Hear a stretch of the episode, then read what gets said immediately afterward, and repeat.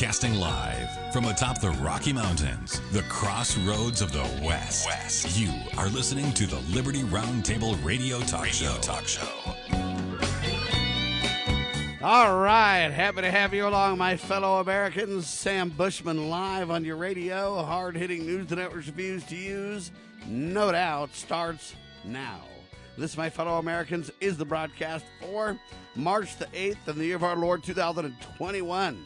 This is our one of two, and our goal is to always promote God, family, and country, and to protect life, liberty, and property. We do it simply. The supreme law of the land is the Constitution for the United States of America and our guide. We reject revolution. We stand for peaceful restoration of the greatest country on the face of the earth. That's for starters. We also promote God, family, country, protect life, liberty, and property.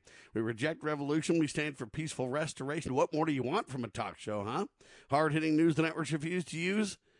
You got it. This is Liberty Roundtable Live. By the way, we were not live on Saturday. I had some work stuff to take care of, but Friday's broadcast, quick recap, is in order. We had our guest on, Mr. Richard Mack, CSPOA.org, with us. Praying with you for our precious republic. We talked about that, and we continue to talk about that in America. Look, you don't like Joe Biden as president. You think he was illegally placed there. I happen to agree with that view, to which I'm entitled. I can have that view of vote fraud and belief as I want to. This is not China. This is America. And just because I believe that we had vote fraud, that doesn't mean that I'm a criminal. It doesn't mean that I'm going to go riot and pillage and plunder. It does mean that I want accountability for the greatest country on the face of the earth, though. All right, I'm praying for our precious republic, and believe it or not, I'm praying for whacked out Joe Biden. All right, we need to talk about Joe Biden, writes Kevin Williamson. Joe is a plagiarist and a liar. Biden lied, and he got caught about an act of military heroism. Yeah, he wanted to aggrandize his own fake role in the story, folks. Look, this guy has been caught many times. This is not my opinion. This is not debatable. Okay? Joe Biden is not to be trusted. Roughly 3,000 how I'm sorry, wow. Roughly 3 dozen. Let me say it again. Roughly 3 dozen House Democrats even recently sent a letter to Joe Biden urging him to make an unprecedented move. What is that?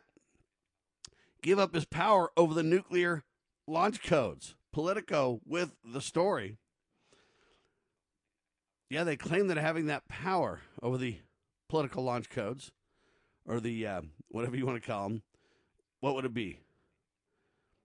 Nuclear launch codes? Okay. Why would they ask Joe Biden to give that up? What do they want? They want to share the launch codes? Checks and balances for the launch codes? Is it because they don't trust Joe? Is it because they believe Joe's not mentally stable enough to handle it? Uh, you know what? These Democrats need to explain themselves, in my humble opinion. But we talked about how those who are surrounding Joe Biden, you know, if there are problems with his mental clarity and his mental sharpness and his mental stability and everything else, like the allegations are, and like we literally see every day on the news, he forgets where he is and more. It is criminal to uphold a president like that and to not speak out against it because whoever's surrounding Joe making these decisions, we've never elected any of those people. And to back a man who you claim, on one hand, is safe and stable and can take the oath of office for president and anything else. On the other hand, you want to undermine him and say he shouldn't be able to handle the nuclear codes by himself, although that's been the case for decades in America. At some point, there's a treasonous reality to this, folks. You cannot elect a man and uphold a man in office by hook and by crook. In other words, deceiving the people about his stability and have it both ways. At some point, it becomes a national security treasonous scenario. Migrants, by the way, at the southern border are wearing Biden t shirts that say, please let us in. See, this is what I'm talking about. You cannot have the border of the United States of America leak like a sieve on Joe's watch because he's not mentally clear enough to handle this. Uh, look, you cannot bring in the criminals in America. You just cannot do that, ladies and gentlemen. We had our guest on, Dr. Scott Bradley, second hour, to preserve the nation. His goal, freedomsrisingsun.com, his incredible website. And we talked about discussion of the Battle of the Alamo. Remember the Alamo. Yeah, it was Texas's war for independence, ladies and gentlemen. It lasted 13 days. It was uh, February 23rd, 1836, March 6th, 1836. And we talked about the evils of war. And we talked about the uh, very fuzzy line, but it all comes down to the border, doesn't it? So the Alamo to Joe Biden, we need to stop the wars going on. We need to jettison the warlike mentality. We've become a warlike people. We need to sue for peace at every turn, ladies and gentlemen, and most wars could be avoided. Did you know that? Yeah. Anyway, remember the Alamo and the heroes that were there. Uh, it was the 180, what, 185th anniversary of the Alamo.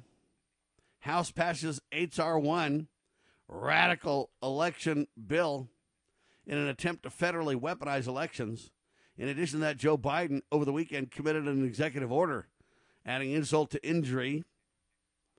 Uh, he should be arrested for his executive orders. He thinks he's in the lawmaking branch of government. Tis not so, ladies and gentlemen. Go look at your checks and balances to get it figured out, would you please, and do so in a hurry.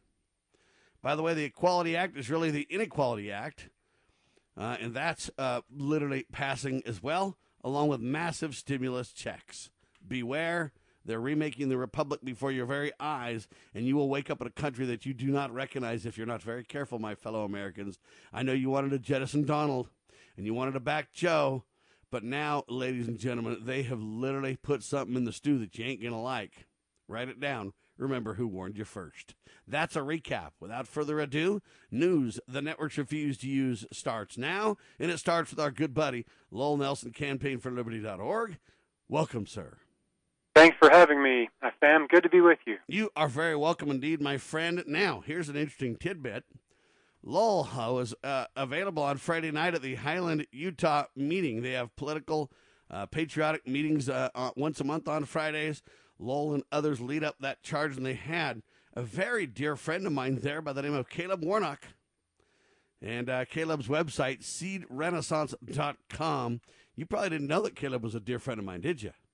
No, I didn't know that, Sam. Good to know. Why, oh, yeah. goodness, how did you know him? Years and years and years and years and years ago in Delta, Utah, I spent a lot of time with their family. He comes from Leamington and Lynndyl, or Leamington, Utah, and uh, hmm. I was working with his family quite a bit on a variety of different things uh, back in the day. So I know I know Caleb quite well and consider him a dear, dear friend. Oh, I'm delighted to know that, Sam. You know, I didn't know he was such a a funny, humorous fellow. That's... Oh, he's hilarious, and he's also just a green thumb, buddy. That's for sure. Not only did he provide some excellent gardening tips, but also the best stand-up comedy I've heard in years, Sam. I was just uh, enthralled, and, and everybody who was there was just enthralled. They couldn't get enough of, of Caleb Warnock. What a choice individual. Yeah, he uh, wrote for, I don't know if he writes now, but he wrote for the Daily Herald for a long time, too. He's a terrific writer. Uh, yeah, I know that he has a number of books. I had no idea that he also wrote for the Daily Herald. My goodness sakes. You know, he said he ought to win a Nobel Prize.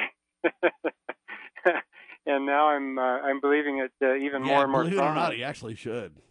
Yeah, yeah, it's incredible what that guy knows and what he's done. I mean, he talked about uh, the in uh, yeah the Utah's soil is not particularly good for growing uh, stuff. You know, when he, he, he joked that when uh, Brigham Young came into the valley and said this is the right place, he wasn't talking about gardening. That's right. if you if you want to raise a garden in Utah, you know, according to Caleb, you you uh, this is is not the right place. The soil is way too alkaline, and so he taught us how to make soil uh, that the seeds would love. You know, in which seeds could germinate successfully he suggested that we use sky water, you know, rainwater, you know, snow melt, basically, to germinate our seeds because the alkalinity of the of tap water or irrigation water uh, simply, you know, chokes and, and prevents the seed from germinating properly.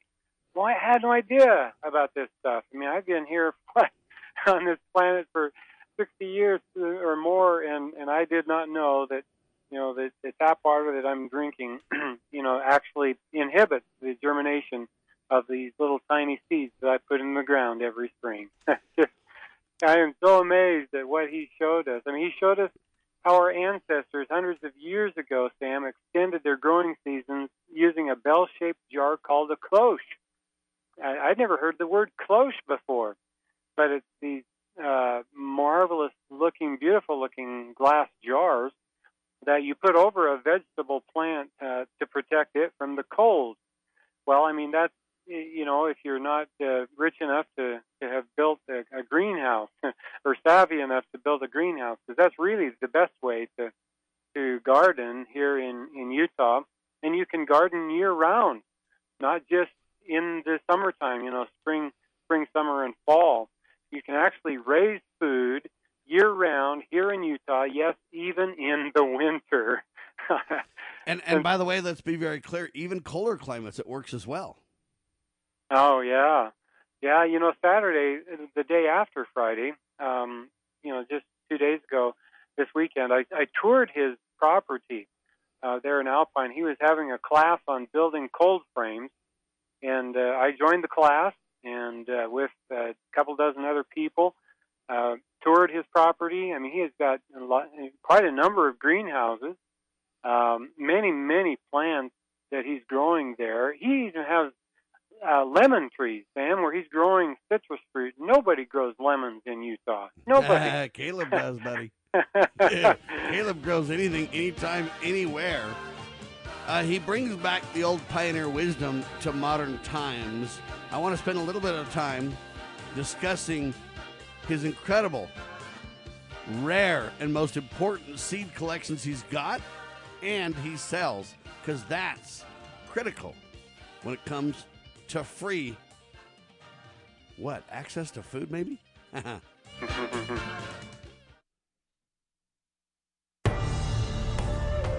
Ladies and gentlemen, may I ask you, what is the KQ? You know, the kosher question. Most Americans will spend their entire lifetime purchasing food from the supermarkets while having no idea that almost every packaged food product on the grocery shelves is certified kosher. Indeed, the kosher question encompasses not only food and religion, but also affects our economics, politics, and our identity.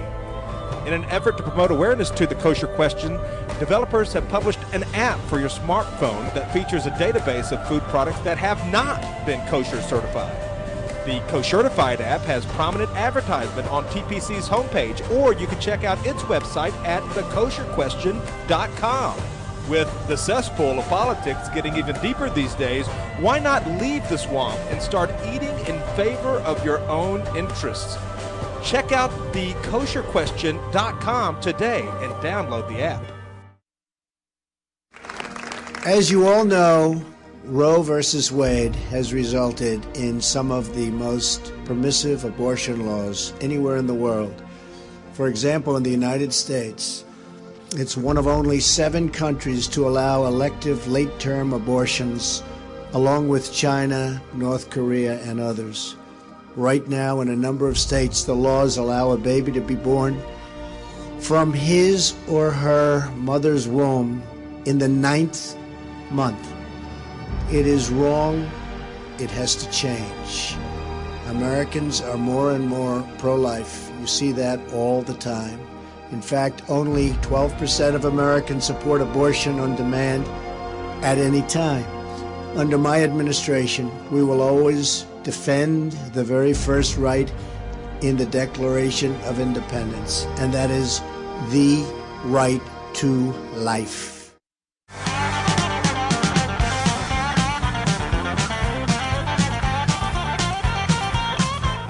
Right, Lowell Nelson, campaign for liberty.org with me on your radio, ladies and gentlemen. We're talking about Caleb Warnock. Incredible presentation Friday night at the Highland Utah meeting. But Lowell had the chance to go visit Warnock's property and check out the classes Caleb Warnock puts together. Just tremendous stuff. But Caleb, or Caleb, wow. Caleb is not only a multi talented guy, he's funnier than all get out. But besides that, he uh, writes a lot of books and he's well known for his green thumb. No doubt about it. He brings back the pioneer viewpoint of things uh, where, you know what? He rejects GMO. Uh, and he's one of the, in my opinion, world leaders uh, in terms of preserving uh, free food. Lowell. Yes, um, these are seeds that um, you know when, when when we say GMO, let's be very plain about this. GMO stands for genetically modified or, or um, organisms, and so GMO foods are foods that have been grown from a seed which has been genetically modified in in ways that, that we we cannot begin to understand. Now, let me But- but- explain genetically modified because I know that word sounds kind of, hey, all we're doing is making food better and you know last longer and be more resilient to bugs. And I mean, at first, genetically modified sounds okay. You think, Mhm. oh wow, you know, good farmers and good people are trying to change the food so that it's, you know, it's better for us. And at first, that sounds great, but it all depends on who has their hands on the technology or who is doing the quote genetic modifications and to what lengths they'll go for what purposes. The latest incarnation of genetically, modified in my mean means, or my mind means man manipulated Mhm. and man manipulated for their own control purposes. And that's really the big difference uh, in this uh, capability of who's in charge and for what is their agenda, Lowell. Right. Um, most people, uh, like myself, thought that, that GMO meant that the seeds would be um, able to produce stronger, better plants. You know, hybrids. Uh, we we learn you know, typically um, provide uh, plants that are more resistant to uh, bacteria or to disease, uh, and they produce better and bigger fruits and and vegetables and so forth. I mean, and there may be some of that if if you if you do so naturally, if you cross, uh, you know, certain plants with other certain plants in a natural way, maybe that's true. But what happens with a hybrid is, see, a hybrid can't reproduce itself, generally speaking. And so, if, if you're in charge, if you own the seed production capabilities of the planet, and everybody has to buy their seeds from you, and you control the seeds, you genetically modify these seeds so that they don't reproduce then you have committed a huge crime, uh, and, and without without people knowing it. That means they have to go back to you year after year to purchase seed because the plants that were germinated from the seeds they bought from you last year wouldn't reproduce. And let's be very clear God is the ultimate author. He did not lock down the method of food generation or food creation. No, he said the earth is full. There is enough and to spare. That's his plan. Is that you you plant a seed and it grows a plant and it reproduces uh, after its own kind, right? I mean, a tomato will grow a tomato with whose seeds grow tomato plants. You know, you don't get something weird, but you do get offspring. And these genetically modified organisms don't necessarily do that. And so the seed libraries of the of the uh, of the uh, collectivists, mm, those those globalists who want global control, they want seeds that don't reproduce. Not only does that choke the uh, creativity and the independence of mankind because it forces them to be further dependent on these big uh, globalists, but it also results in food that is not nearly as healthy as as the foods that we're used to eating. Because a food that can reproduce has vital elements and nutrients in it that helps us human beings, the human beings, reproduce and and uh, carry on our species. But if we eat foods that don't, re- you know, watermelons, for example, used to have seeds in them. Well, they've genetically modified most watermelons nowadays that they, they they're seedless. What in the world are we doing eating seedless watermelon, Sam? That doesn't provide the nutrients that we need to to, to reproduce. I mean, that it, it's crazy to think about that, but but that's what's happening. We eat oranges. There's seedless oranges, seedless tangerines, seedless everything because people don't want to bother with the seeds. They say. Well, I do. In my family, I don't. I don't like watermelon that doesn't have seeds in it. I like I like the seeded melons. Yeah, buddy, how you to gonna have a seed fight without no seeds there, bro? Come on now. well, the great thing that Caleb Warnock is doing is that he is preserving heirloom seeds. In other words, seeds that will reproduce themselves. Boy, it, some of the rarest and most important seeds in the world, Caleb specializes in the preservation of those plants and, and seeds that reproduce just wonderful. Single handedly almost, Sam. He searches literally searches the globe for the last seeds of important historic varieties. He he keeps alive many of the critical heirloom varieties. Um, he's written, as you said, books about this Forgotten Skills of Self Sufficiency used by the Mormon pioneers is just one. You can reach him at calebwarnock.blogspot.com and also at seedsrenaissance.com. I just invite you warmly to get in excited to get involved, turning your own backyard uh, into a renaissance. Uh, just just wonderful, and he doesn't use um, he doesn't use uh, chemical fertilizer, pesticides, herbicides, and none of that stuff. Everything is organic that he does. Um, just marvelous, Sam. He really, truly does deserve a Nobel Prize, even though he jokes about it. I'm the more I learned from him, the more I really believe he he he earned has earned a Nobel Prize for peace in the world, and I hope he, you know, he says he after he dies, that's when he'll get it. Well, not, and people I, I, don't understand. They underestimate. If you're not really a gardener, if you don't really understand seeds, you just kind of gloss over and go, mm, nah, mm, okay. Mm. But really, Caleb is doing one of the most critical works, in my opinion, of our time. Everyone, let me say it again, everyone who needs to eat, which, you know, hey, everyone, right? Depends on uh, the work that Caleb is doing.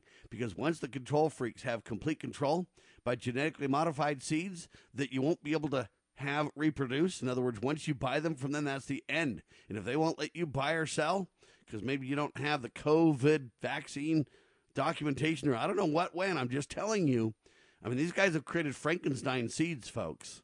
And at first it sounds, you know, simple oh hey we want thinner orange peels so we can peel them okay they you know made it ha- we want um, resistant to bugs we want um, fruit that's robust and can grow in not the best growing seasons. And those things sound great. And if that's really all that they were talking about it probably wouldn't be too bad.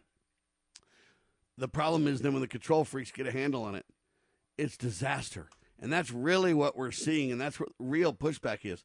But i digress except to say that caleb's work on this is really something Lowell. Yes, it is, Tim. Not only, well, yeah, his backyard is basically a garden. I mean, everything back there. And he has seeds that will reproduce themselves, so he doesn't have to replant. And he doesn't have weeds. 99% of his backyard is weed free. I mean, there occasionally there a little creep in, maybe a weed here or there that blows in from the neighbors, but there are no weeds. Get that zero weeds in growing in his backyard because of the way he uh, Kugel cultures his his garden area.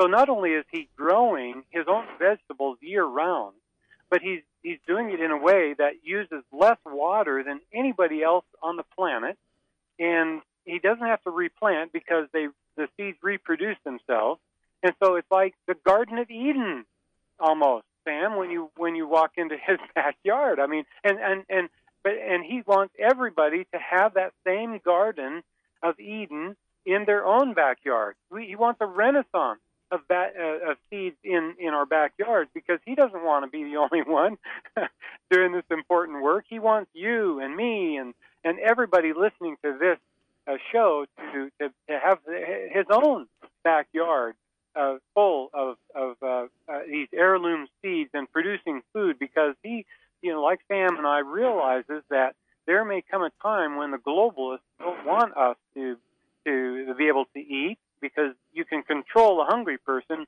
far easier than you can control a person who has is able to uh, to grow his own food. So there are many many reasons to be involved in gardening, but particularly this type of gardening because it perpetuates itself and it doesn't require much water and basically runs itself, Sam. It's phenomenal.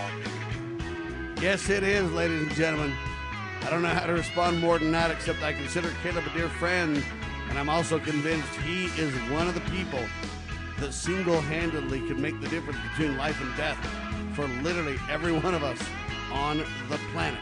LibertyRoundtable.com, lovingliberty.net on your radio.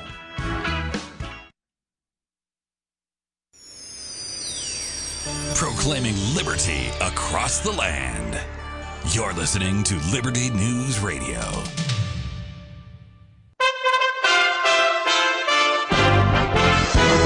USA Radio News with Lance Pry. Thousands of protesters marched through Minneapolis streets Sunday, urging justice for George Floyd on the eve of the start of the former police officer Derek Chauvin's trial over the 46-year-old's death. Mr. Chauvin claims George Floyd died of a drug overdose after videos show Mr. Floyd having packets of drugs in his mouth as he was being arrested. Jury selection procedures begin Monday. Afghanistan's Tolo News reported Sunday Secretary of State Antony Blinken proposed in a letter to President Ashraf Ghani steps including a UN-facilitated summit to revive stalled peace talks between the Afghan government and the Taliban. Blinken expressed concerns of a potential spring offensive by the Taliban and that the security situation may worsen and the Taliban could make rapid territorial gain after an American withdrawal. There will be nine Major League Baseball spring training games Monday. The early game start at 1.05 p.m. Eastern with the Mets versus the Nationals and the Marlins versus the Cardinals going at it. USA Radio News.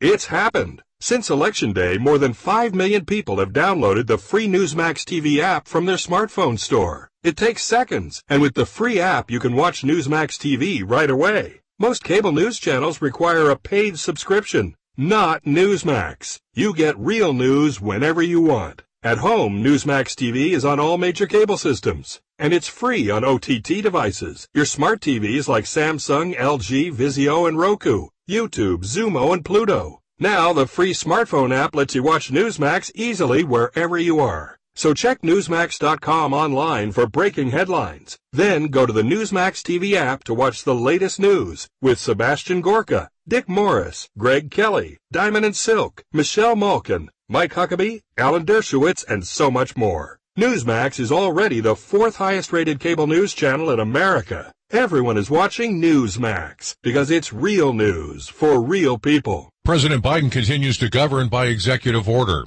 Jeremy Scott from the Oregon USA Radio News Bureau reports. The president's order alters the way the federal government handles elections, including increasing voter registration access for criminals in prison and on probation.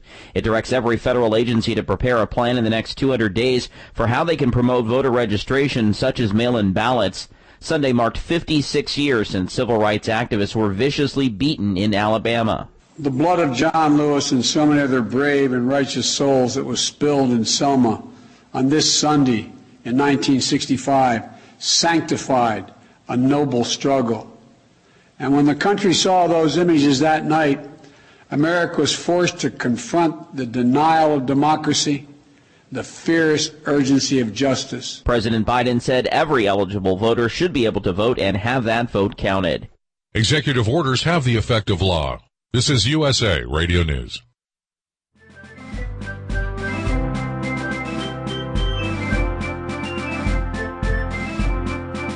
Promoting God, family, and country. You are listening to Liberty Roundtable Radio. All right, for those of you, ladies and gentlemen, for those of you who want to grow in all seasons, you want natural seeds, not GMO stuff, the man to go to is Caleb Warnock. SeedRenaissance.com is website. Write that down, SeedRenaissance.com com, just like it sounds, no spaces, seedrenaissance.com. I'm telling you, he does a tremendous job. Caleb Warnock sells some of the rarest and most important seeds in the world, specializing in year round, self sufficient gardening for all climates. I'm telling you right now, the guy's a master green thumb. Wow, he's written books. He's the guy could single handedly save us all from starvation if we follow his methods and and we really put stock in and understand uh, the seeds that he's collected single handedly. The guy has just done a tremendous service to humanity in general. It's amazing. All right, moving right along. The National Security State Racket. Lowell? Another great article by Jacob G. Hornberger, posted at ronpaulinstitute.org. He makes the observation, Sam, that some people are criticizing Biden for his airstrikes on Syria without a declaration of war by Congress, and this is truly an impeachable offense, of course, and and Trump and Obama and other presidents are guilty of that. Now, while he gets criticized for this, Hornberger suggests that maybe Biden did not make the decision to uh, to uh, launch an airstrike on Syria. That's possible, right? Well, yeah, I think it's really quite plausible. How how about the national security establishment uh, we're talking about the Pentagon, the CIA, FBI, and so forth. Maybe they are the ones who made the decision, and maybe Biden simply deferred to their judgment. His national security advisors, for example, could have made the decision because they are influenced by the Pentagon. Well, most people are not willing to consider that possibility, but I think it really is quite likely that the uh, national security establishment here in the U.S. regime is making U.S. foreign policy decisions. Hornberger asks this question, Sam. He says, quote, when was the last time that Congress significantly reduced the budget for the national security establishment? You'll never see it. That's because the national security establishment controls Congress. No member of Congress, especially the military and CIA veterans, would dare to take them on. If he did, he would be toast because the Pentagon would immediately retaliate by threatening to close down military projects or bases in his district. The Pentagon's and the CIA's assets and the mainstream press would immediately take the offensive and accuse the congressman of being ineffective. He would be out in the next election. End of quote. Boy, that's uh, telling it like it is.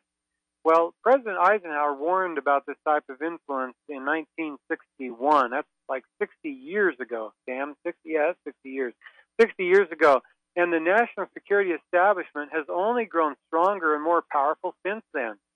Uh, Hornberger says that JFK took these people on directly by heeding Eisenhower's warnings, in other words, and that was why JFK played an instrumental role in bringing uh, to, to the to the marketplace a, a movie entitled Seven Days in May uh, to serve as a warning to the American people. Now, I'd never heard about the movie Seven Days in May, but I took a look at the trailer last night, and um, I think that's a movie that I, I want to take a look at.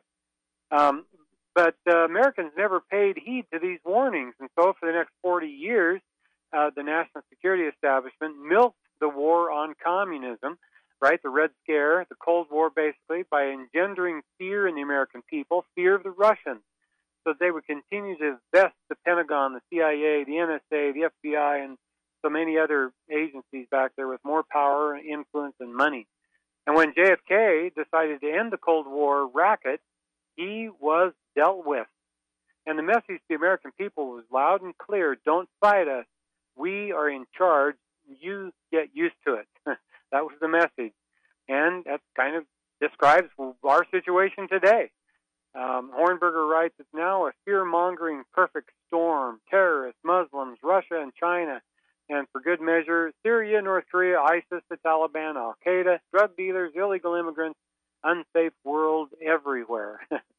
so he ends his column, Sam, this way. He says, If our American ancestors had been told that the Constitutional Convention was bringing into existence a national security state type of government structure, they never would have approved the deal. The only reason they approved the deal was because they were assured that the Constitution was bringing into existence a limited government republic. End of quote. well, I believe he is right, Sam. The national security state today is the root cause of many of our problems we have allowed it to get way above us, to stray from the limitations placed on it by the states via the Constitution. And so the solution, this being Solutions Radio, as you like to say, Sam, uh, is to return to the enforcement of those limitations. Return to the blueprint for liberty. Now, states could help a lot with this if they refuse to deploy their men in, in, in any conflict uh, that doesn't have the Congressional Declaration of War as required by the Constitution, Sam. And so this is um, a great summary of the awful predicament in which we find ourselves. But the solution is to return to the blueprint for liberty, the Constitution for the United States. Sam? Not only is this the solution now, but it's always been and will forever be the solution, ladies and gentlemen. Look, it's very clear. When it comes to God, it's the scriptures. It's obedience to God's commandments, starting with the Ten Commandments and the two great commandments that the commandments hang upon, or the law hangs upon, which is love the Lord thy God and love thy neighbor, right? So those 12 ideologies, from a God perspective, is the starting point. When it comes to families, we're talking about a God ordained traditional family with a mother and a father, welcoming children and the procreative power only given to a man and woman by God Almighty uh, where um, the whole generations of society can continue, the family can continue. Are we hating of anybody else? No. We're just pointing out the solutions and the way to move forward uh, effectively. God, family, and then country, the supreme law of the land, the Constitution. Understanding that rights come from we the people, that government exists because we think government has a proper role, a very limited constitutional proper role. And we believe it's based on God's laws. And this proper role of government, ladies and gentlemen, is uh, articulated or codified by the Declaration of Independence, explaining that government gets its rights from we the people. Okay, just government is from the consent of the people. They re- derive their just powers from our consent, delegated authority, ladies and gentlemen. And we can only give them authority that we already have to give. So understand those fundamental principles. And then codifying that in the Constitution and the Bill of Rights, explaining, hey, here's how it works. We've given you power but we've given checks and balances to divide it vertically and horizontally to make sure no one gets too powerful. And in that venue, the God, family, and country scenario, that is where solutions are. Any other plan will be an absolute failure. All right? It's that simple. So, this national security state is a racket. Jacob Hornberger doing a phenomenal job, as he always does. Now, Tony Fauci uh, seems to almost have dictatorial powers without any checks and balances these days, Lowell? And that's because the government policies are uh, fashioned uh, in a way that he wants them uh, to be uh, formulated. Um, and now, this next piece from uh, Jon Rappoport is talking about the swine flu epidemic of, of 2009.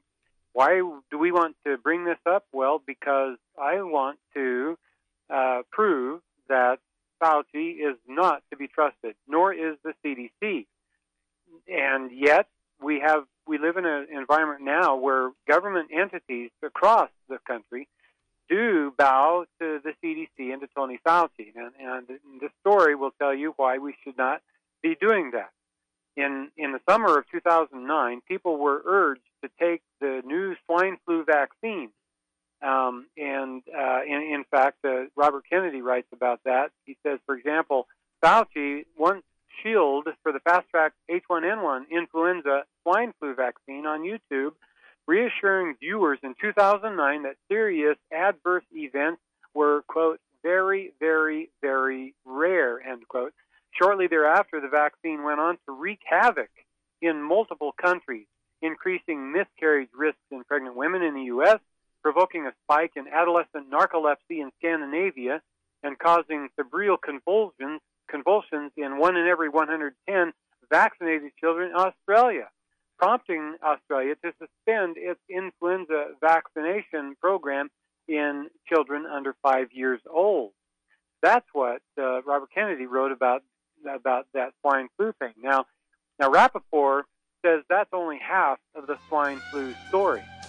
And that is an ugly half. But there is another half to the story which involves an astounding hoax, which was surely something of which Fauci was aware, Sam. Not only has he been aware, but he's been aware over and over and over, and he keeps moving forward with the same control style communist agenda quick pause, Lowell Nelson on your radio.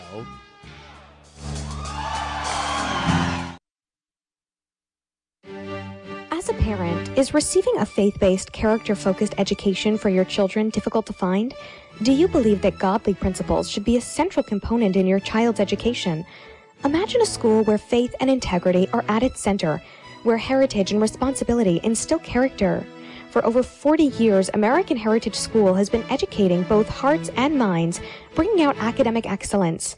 This is the school where character and embracing the providence of a living God are fundamental, where students' national test scores average near the 90th percentile.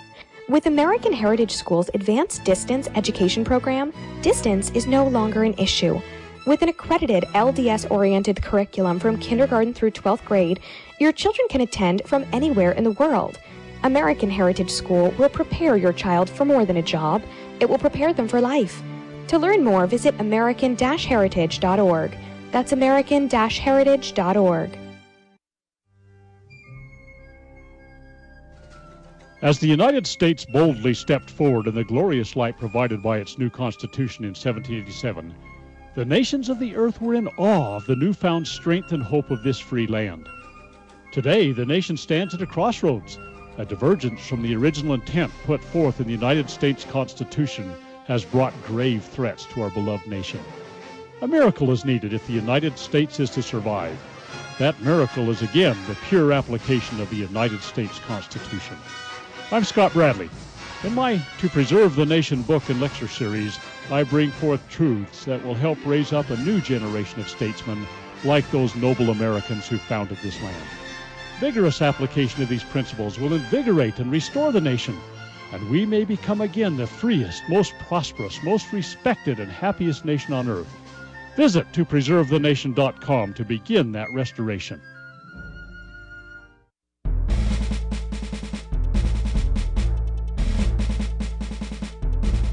Begging politicians, bureaucrats, and educrats, and all do getters to please obey the supreme law of the land, the Constitution.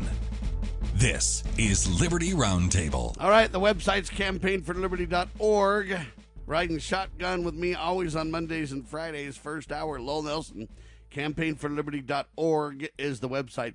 Lowell doing a phenomenal job highlighting uh, this article really that lays it out, in my opinion, so succinctly. Fauci is simply not to be trusted. The guy's waffled everywhere. He has not called people on the carpet when he should. I'll give you a quick example and then straight to Lowell. You know, um, the cycles that are used for these, um, what are they called, PCR tests? Hmm? Uh, cannot be above 35 or the test becomes unreliable. Now, Fauci has mentioned that in passing, so he's gone on record stating the fact. But he has not done anything to help the media understand this and push this reality and to hold these testing partners accountable uh, for when their tests run over 35. Why are the tests running over 35? Who's doing it? Making them unreliable. Fauci has documented the science. That's true. So these tests are unreliable. But then they, uh, they, along with Fauci, say, well, you can count on the numbers. Well, how can he say you can count on the numbers, but any cycles over 35 makes it unreliable and then not hold these uh, companies that make the tests accountable for that. And who's running these tests intentionally over 20, 35 and why? See, there's a disconnect here going on, ladies and gentlemen. And then they say, oh my gosh, it's horrible. The PCR testing numbers are going down. Less people are getting tested. And they're going, oh, this is horrible. It was one of the main staples to solve the cocoa. But you know what? Why are you guys giving tests that we know are inherently unreliable? And then you're mad when we don't want to take them? Folks, this disconnect is beyond imagination, and this is the simplest of what Fauci has done. He is not to be trusted, is the main thrust of the article, Lowell. That's right, Sam. He was recommending a dangerous vaccine for protection against an epidemic that did not exist. It did not exist. His colleagues at the CDC were creating the hoax. The CDC was claiming there were thousands and thousands of swine flu cases in the United States, yet the CDC had stopped counting cases of swine flu. They didn't tell anybody, but they had stopped counting swine flu cases in the summer of 2009. Why? Because, as Sharyl Attkisson discovered, routine lab tests of tissue samples from swine flu patients was overwhelmingly coming back with no signs of swine flu or any other kind of flu for that matter. Attkisson wrote an article about the scandal. It was published on the CBS News website. But then the story got spiked. No other major net news outlet picked up the story, and we were not told the story, uh, in, in, except for Sharyl Attkisson's uh, brave, uh, courageous uh, exposure of this. We wouldn't know about this this uh, hoax. But the CDC keeping the, the true swine flu case numbers secret, the public was, public was not well informed. So many people continued to get their children an experimental vaccine uh, that was not necessary. But that wasn't the end of the story, Sam. After Attkisson's findings were published on the CBS News website, the CDC, in a panic, decided to double down. If one lie is exposed, they thought, well, you tell a bigger lie. And that's what they did. On November 12th of 2009, near the end of that year, a WebMD article published the CDC's response. Quote, shockingly 14 million to 34 million U.S. residents. The CDC's best guess is 22 million came down with H1N1 swine flu by October 17th of 2009. End of quote. That was the WebMD article published by the CDC, promulgated by the CDC. It was a flat out lie. They were not even counting the number of cases, and yet they lie like this. And so, folks, your eyeballs should be popping right out of your head right now. So, fast forward to today. Can we believe anything that the CDC is saying about COVID? That's a big fat no. Can we believe that the CDC is saying uh, what they're saying about the diagnostic test that Sam just described, the masks, the lockdowns? Well, no, absolutely not. Can we believe anything that Fauci says? That too should be answered with a big fat no. One would be foolish to do so, Sam. You well, and the evidence, the evidence is so all over the map. And then if the evidence wasn't enough, okay, we can debate the evidence. They can talk about the evidence. They can disagree on the evidence. I'm okay with that discussion. Uh, a great example are masks. You know what? Historically, uh, they say masks aren't good. Then we do more studies and they say, oh, you got to have a mask. Fauci says no mask. Then Fauci changes and says, well, I lied, no mask. Yeah, you need a mask, but I didn't want everybody to take them away from the health care providers. And so I lied. Sorry, now we have enough masks. It's good to go. You should have a mask. And then we go on, and now there's even evidence modern times from uh, our government agencies that say masks don't do any good. They don't help at all. So we've literally spent millions and millions and millions of dollars on masks. We've forced everybody to cover up, and we've created this kind of crisis in society about masks. We've allowed people to get tased and beat up and kicked out of places and everything else, only to find out that masks don't really do the good they claim they did. Now, that debate can happen all day. I get it. This is America. But when you start to act like somebody's a criminal for not wearing a mask, or act like somebody does not have the right to their belief that masks are unsafe and ineffective, and then you start to literally ridicule and mock and arrest and outlaw and fine, and I go on and on and on over the masks, you have lost your marbles when it comes to the principles that made America great. You have lost your understanding of who government really is. They derive their consent or their power from the consent of the governed, their authority from us, we the people who consent. And you know what? We've consented to say the legislative bodies can make laws. We haven't consented to these governors and presidential uh, edicts coming out as if they're kingmakers. We have not consented to that. We've consented to them having delegated authority based on checks and balances, based on the separation of powers, which they are violating, and they should be arrested and prosecuted to the fullest extent of the law for their abuses thereof. I digress, except to say, ladies and gentlemen, we better be very careful indeed with this. Tony Fauci and the f- swine flu hoax, betrayal of trust, Jon Rappoport, but it should be saying the COVID, the big hoax. They're not to be trusted. Amen to that reality check. Moving right along, experimental vaccinations and the death rate for Israel. We've mentioned this on the broadcast last week, but it's worth highlighting and focusing on a couple of more details. Lowell? Uh, last week, a news analysis of vaccine related deaths in Israel concluded that COVID 19 vaccines are not safer than the virus itself. In fact, they concluded that the Pfizer vaccine there is 40 times as deadly as the virus itself. And so you look at these numbers. In the age, if you're old, if you're older than 65 years in uh, uh, of age there in Israel, and were given the Pfizer vaccine, 200 people out of 100,000 uh, died. That's an astonishing number. This is compared with with the 4.91 people who die out of out of 100,000 people who die from COVID-19 without the vaccination. Right. So if you're in Israel, you're over 65 years of age, and you get COVID, then five out of 100,000 people would die. But if you're in that same age category and you get the Pfizer vaccine, then 200 out of 100,000 people will die. I mean, that was, and that was the study of a five week period. Now, these vaccines have not been around that long, so this is very early, but that's what we're being, that's what we're learning from, uh, from Israel right now. That's an astonishing number. And, and for those below age 65, it's worse. Uh, during the same five week period, 50 out of 100,000 people died after vaccination. That's compared with 0.19 people per 100,000 dying from COVID who were not vaccinated in the younger category, age category. So, th- this, I'm telling you, Sam, this so called vaccine, which you and I both know is not a vaccine, is bad news. We know that. It's not a vaccine. It doesn't keep you from getting the disease, although it may suppress some of its symptoms. And it may rewrite important aspects of your immune system such that your body will not be able to defend you uh, against uh, pathogens out there in the big world. In fact, your body might be trained to kill itself. At the And ladies and gentlemen, level. let's be very clear about this. They don't know the long-term effects of the vaccine that they call a vaccine. This this uh, literally genetically modified or, or RNA uh, tweaking uh, technology. They don't know long-term what it will do. Okay, and if they say that they do know or that it's not a big deal, they don't know what they're talking about. They don't have any evidence. So they claim no long-term effects without evidence. One of their famous phrases, right?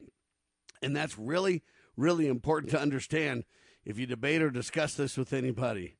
All right, before the end of the hour, I want to tease this topic. And Lowell, if you can remember to bring this back on Friday for greater discussion, because there's too many key points to discuss, uh, and we don't have enough time. But I want to I want to tease it and give a summary, uh, and that is about this Utah legislative session. I call it the 45 days of terror ends, thank heavens. Uh, but let's call it the summary on the 21 or 2021 Utah legislative session. Um, the good, the bad, the ugly. Let's do a summary and then let's try to dig into it on Friday in great detail, shall we? Yeah, yeah, that would be uh, that, that's a good approach. I like it. Now we don't. I don't think this was a terrible session, a general session. I think we did regain a few liberties. Uh, I would actually give the legislature a C plus grade. You know, that's just slightly above average or slightly above moderate. Now, one disappointment, Sam, was the lack of real election reform.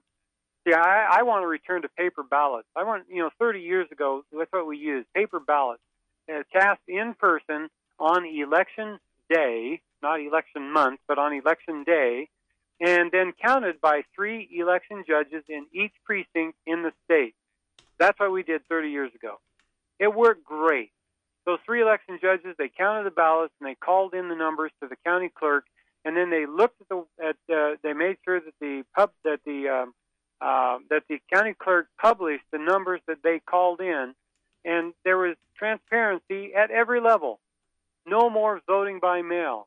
No more, you know, except for voters who request absentee ballots, right? I mean, these are some of the reforms that we ought to make uh, in every state of the union so that we can trust the uh, the elections and and and there really was I mean there's some tweaking around the edges about election election law here in the state of Utah but no real substantive reform I was that was a huge disappointment in light of the fact of of the presidential election of 2020 in light of the fact that it was just voter fraud and election fraud uh, just in your face uh, so that was a big disappointment another disappointment was that the reform of the Emergency Powers Act, you know, it sort of happened but didn't go far enough. Well, the good news there is that the power of the executive was curbed somewhat.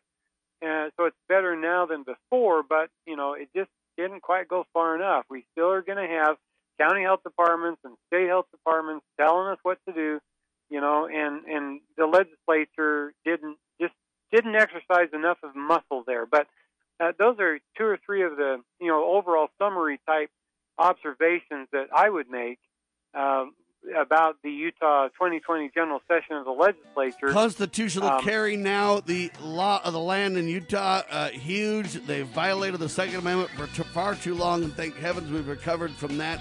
How many overall bills were there, Lowell? Do you know? Uh, over 500 were approved by the state house, by the state legislature. They considered nearly a thousand, and I followed uh, only about 40 of them. But um, you know, uh, with mixed results. Some are good, some are bad, and some Ladies and were gentlemen, ugly. how do you follow a thousand bills in 45 days? All I'm telling you is this I call it the reign of terror, and thank heavens it's over. Summary of the 2021 Utah Legislative General Session. Thank heavens the reign of terror is finally over, Lowell. Thanks so much. You're welcome, Sam. There he goes. Godspeed, doing a phenomenal job. Lowell Nelson joins us on Friday for a detailed breakdown of that legislative session. Uh, it's critical because the same things are happening in your states. God save the Republic.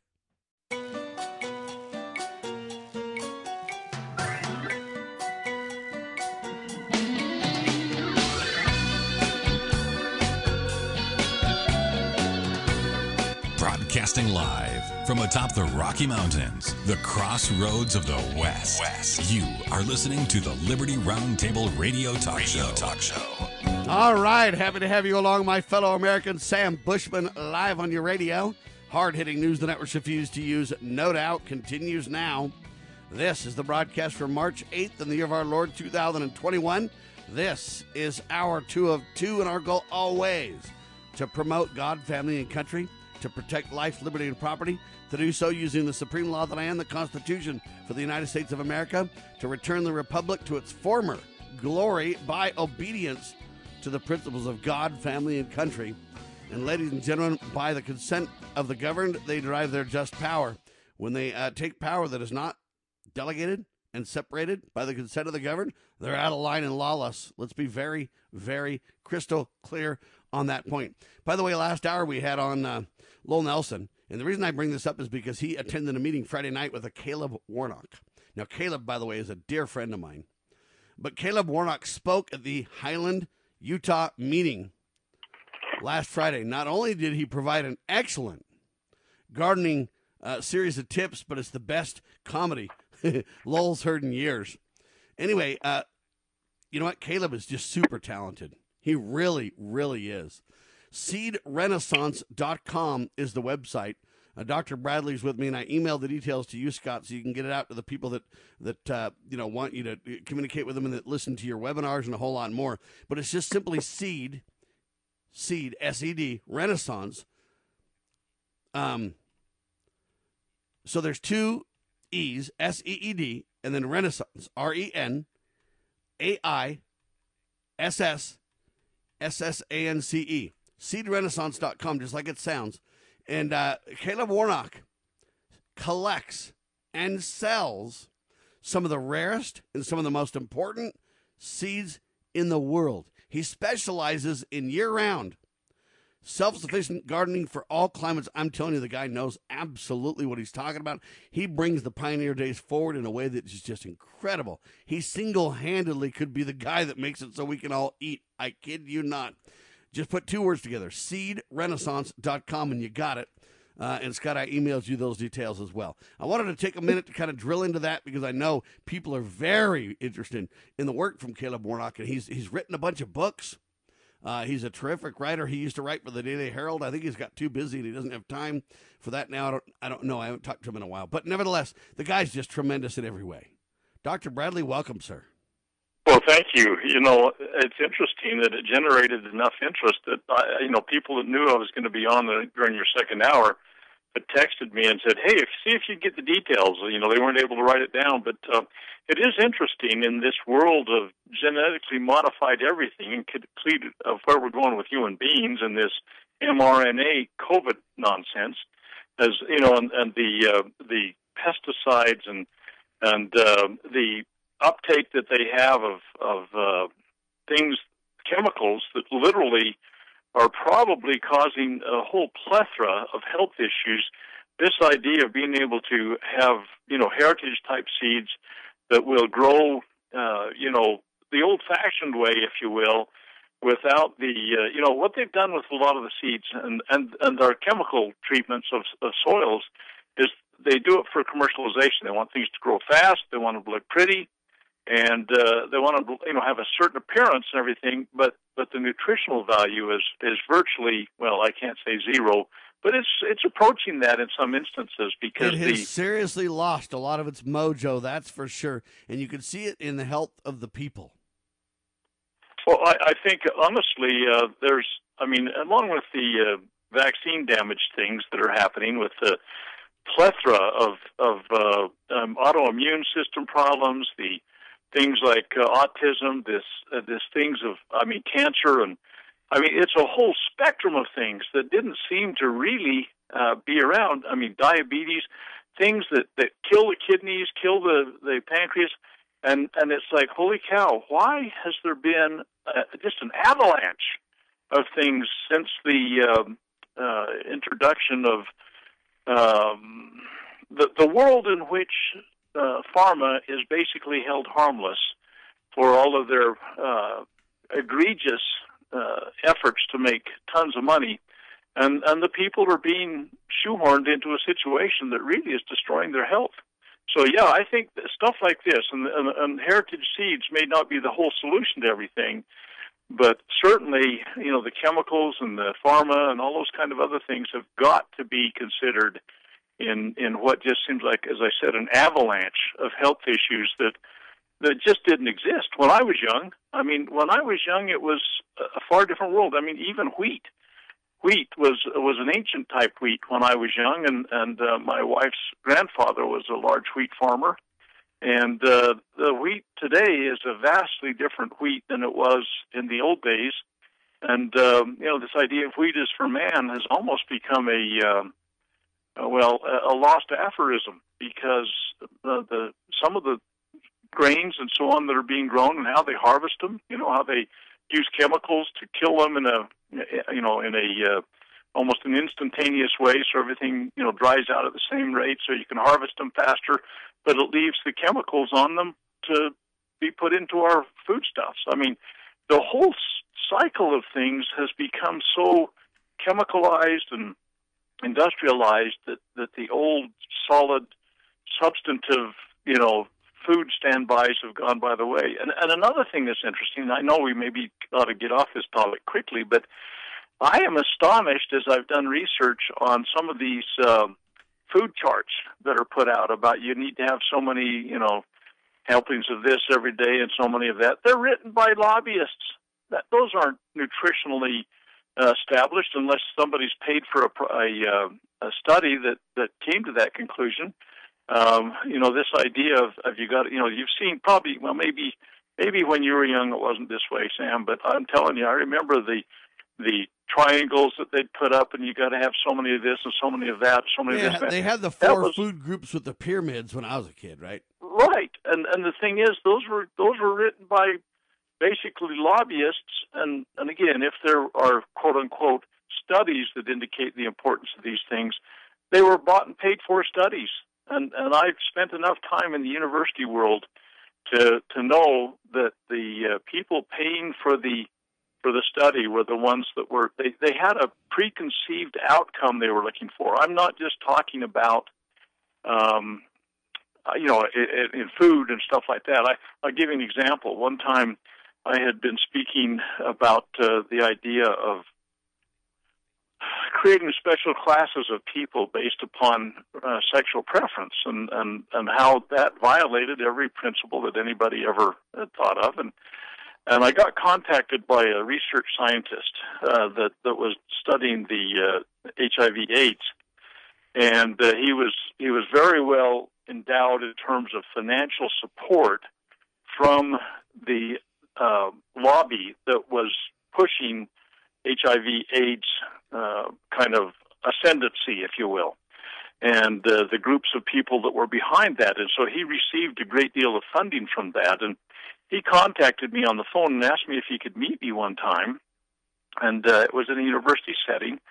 And, and he picked a place. He says, "Here's the location I'd like to meet you." It was in a in, an alley. It wasn't a dark alley. It was during the day, but it was an alleyway between two buildings. There were no windows or doorways in in that alleyway that there was just solid walls on both sides of us. And he says, I asked to meet you here. He says, because what I'm going to tell you, I can't have anybody over here. He said um, uh, that that would absolutely destroy my my uh, livelihood. He said I, I would no more receive any more grants or contracts in this field because it is very agendized. But he told me uh, because there had been been questions about whether or not there was a genetic link to same-sex attraction. And he said in all the years of research that he had done, and he was a PhD scientist that was a lead kind of investigator on these kinds of things. And he told me that in all the years he had done, he said, he says, I can absolutely unequivocally state there is not a genetic link between same-sex attraction. He says so. The idea that somehow this could be linked to a uh, a civil rights issue, like you know, you don't pick what color you are, and and so maybe this could be something that would be rolled into the you know the Civil Rights Act stuff. And by the way, we could talk about that at some length too, probably because of what's been happening in the Congress. But, at any rate, he says I cannot. He says I mean, because I was very excited. I said, "Will you come speak with me about these issues?" I can't. I, I would destroy my my uh, complete livelihood. But but that's the way things are done. The uh, researchers get the money, and they have a preconceived notion about what's going to come out. I talked to one PhD. I asked him uh, in, in his research if he found anomalies in his research that, that did not reinforce the perceived outcome they were looking for. I says, "What do you do with those?" And he says, "I discard them." It's like I says, "Isn't that dishonest to the core?" He says, "But that's not the information or the outcome we're looking for." So a lot of these things that happen are absolutely they're manipulated and, not and only, honestly not only is it the per- uh, perceived outcome that they push for, ladies and gentlemen, but it's intentionally manipulated so you don't know the truth. And the same sex attraction thing, you know, proves the point. They push narratives that they know are false. It's not just that they want the outcome to, to peddle something for money. It's about control and about absolute, complete fake news propaganda. Okay, so he knows full well that there's no single link to this same sex attraction, genetically speaking. But yet they push the envelope that, hey, this may not be a choice that people could choose. This may be something beyond their control. They're genetically born with it. They know that that's a blatantly false reality they're peddling. They know it full well. And what it really does is strikes at the heart of your agency, your ability to choose. And they have allowed the media to not only propagandize the lie that it's not really a choice, but then to propagandize the acceptance of these behaviors as if we're animals and have no choice or control. Let's finish up on that, and then I want to talk about the big 1.9 trillion bill that just got passed. Okay, girls, about finished with your lesson on money? Daddy, what is a buy sell spread for gold coins? Well, when you sell a gold coin to a coin shop that's worth, say, $1,200, you don't actually get $1,200. But don't worry, we're members of UPMA now, so we don't have to worry about that. Daddy, what if somebody steals our gold? We don't have any gold at the house. It's stored safely in the UPMA vault, securely and insured. But the S&P 500 outperformed gold. Daddy, gold is a bad investment. Some people do think of it that way, but actually, gold is money. And as members of the United Precious Metals Association, we can use our gold at any store, just like a credit card. Or I can ask them to drop it right into mommy and daddy's bank account, because we're a UPMA member family. Find out more at upma.org. That's upma.org. Why don't we say to the government writ large that they have to spend a little bit less? Anybody ever had less money this year than you had last? Anybody better having a 1% pay cut? You deal with it. That's what government needs a 1% pay cut. If you take a 1% pay cut across the board, you have more than enough money to actually pay for the disaster relief. But nobody's going to do that because they're fiscally irresponsible. Who are they? Republicans. Who are they? Democrats. Who are they? Virtually the whole body is careless and reckless with your money. So the money will not be offset by cuts anywhere. The money will be added to the debt, and there will be a day of reckoning. What's the day of reckoning? The day of reckoning may well be the collapse of the stock market. The day of reckoning may be the collapse of the dollar. When it comes, I can't tell you exactly, but I can tell you it has happened repeatedly in history when countries ruin their currency.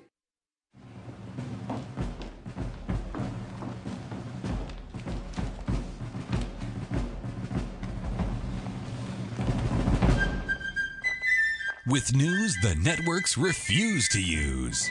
You are listening to the Liberty Roundtable Radio Talk Show. All right, his website is freedomsrisingsun.com. He's Dr. Scott Bradley, and he's with me on your radio. We're talking about same sex attraction, and they play games with words to uh, illustrate and to promote their, in my opinion, erroneous conclusions based on a control style agenda. They say the new study published in the journal Science, listen, is not the first to explore the link between genetics and same sex behavior. Then they say this no gay gene, but genetics linked to same sex behavior. Okay, that's the headline. All right. But then they go on, if you read a little further, they say, but we can't predict same sex attraction. So what they want to say is no single gene, You can turn it off, turn it off, makes you gay or whatever else. No gay gene. But yet, a series of genes um, and the changes in those genetic patterns do denote same sex attraction. But then they say, but we can't predict it. Mm. So, how educated am I? What are they really saying? And the answer is they're talking out of both sides of their mouth. They're trying to make you believe with their headlines uh, manipulated things.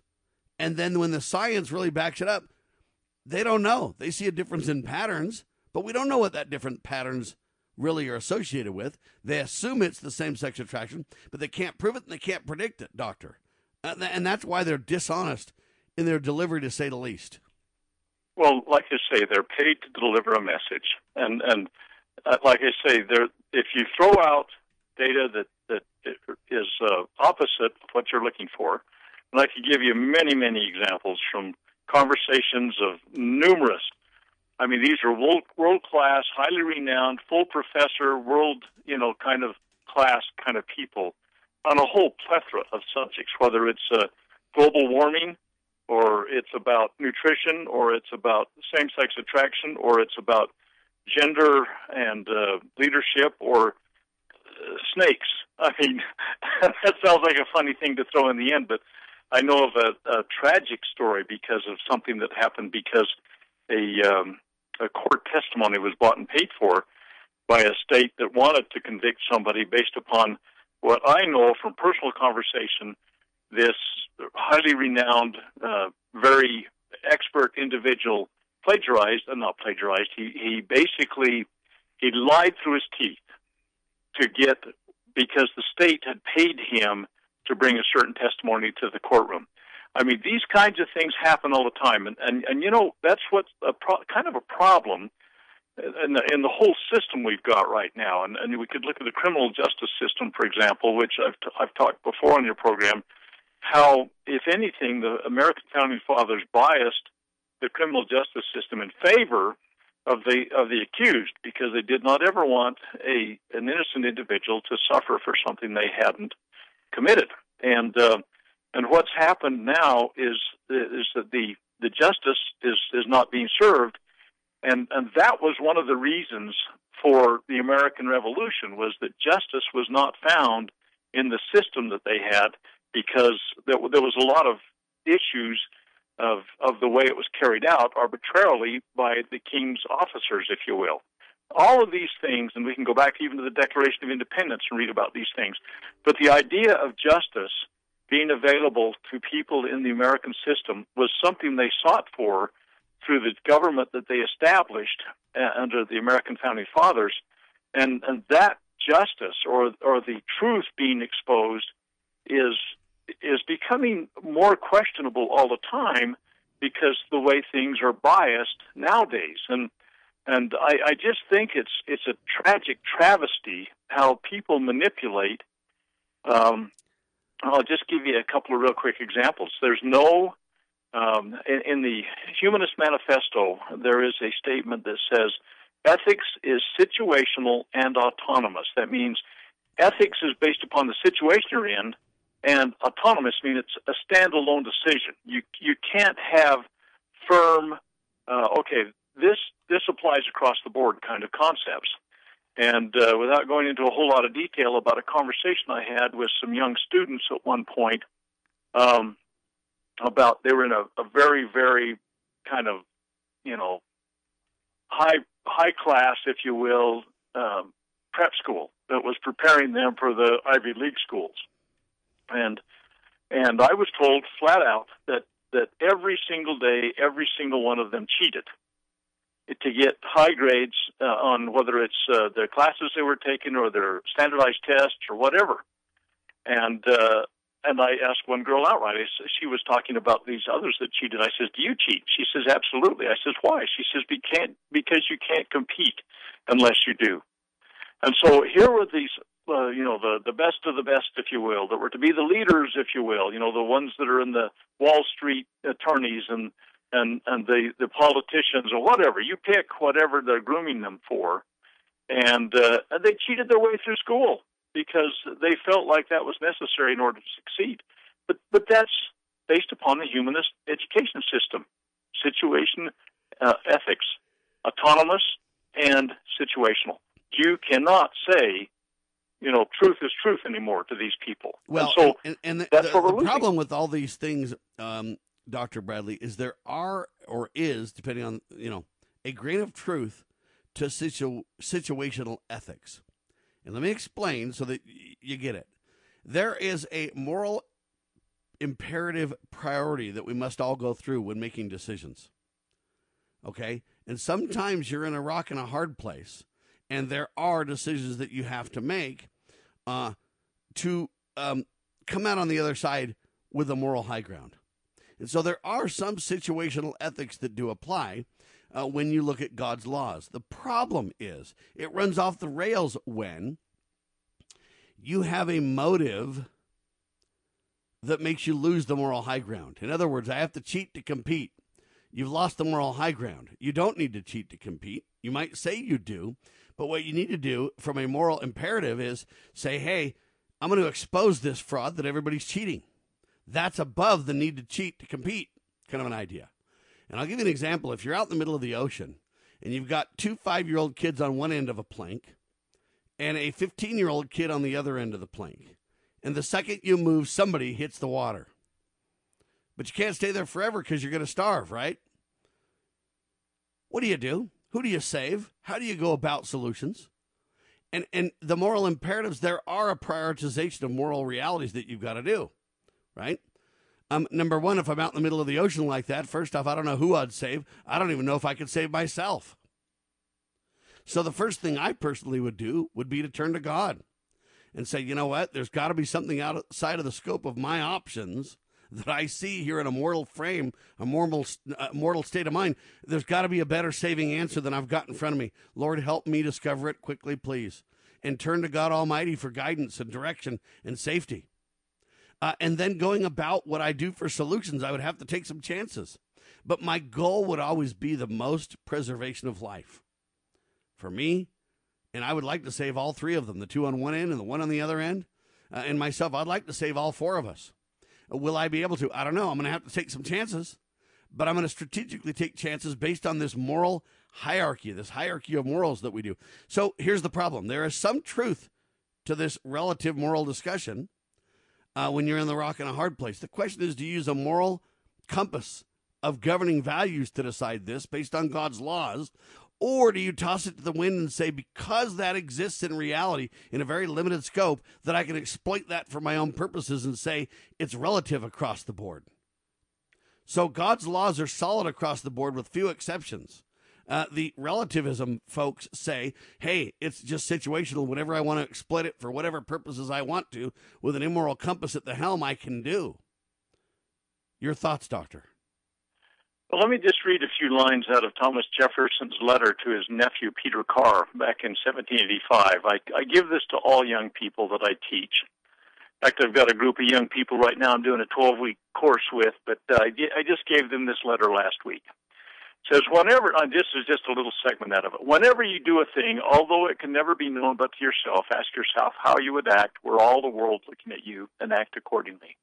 Encourage all your virtuous dispositions and exercise them whenever an opportunity arises, being assured that they will gain strength by exercise as the limb of the body does, and that exercise will make them habitual. From the practice of the purest virtue, you may be assured you will derive the most sublime comforts in every moment of life and in the moment of death. If you find yourself environed with difficulties and perplexing circumstances out of which you are at a loss how to extricate yourself, do what is right, and be assured that that will extricate you the best out of the worst situations. Though you cannot see when you take one step what will be the next, yet follow truth, justice, and plain dealing, and never fear their leading you out of the labyrinth in the easiest manner possible. The knot which you thought a Gordian one will untie itself before you. Nothing is so mistaken as the supposition that a person is to extri- extricate Hang himself tight. from a Liberty difficult Roundtable Live. Protecting your liberties. You're listening to Liberty News Radio.